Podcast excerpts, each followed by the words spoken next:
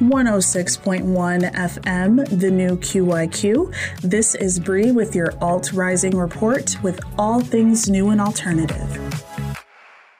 The Foo Fighters held a streaming concert recently, during which they revealed who will be the band's new drummer following the death of Taylor Hawkins back in March 2022, showing that they haven't lost their sense of humor. The Foos began stream faking out viewers with a trio of big name drummers, such as Red Hot Chili Peppers, Chad Smith, Motley Crue's Tommy Lee, and Tool's Danny Carey. The camera then turned around to reveal Mr. Josh Freese. Really, really big news happening in the Foo Fighters universe. And if you want to stay updated on everything happening, stream us at thenewqyq.com.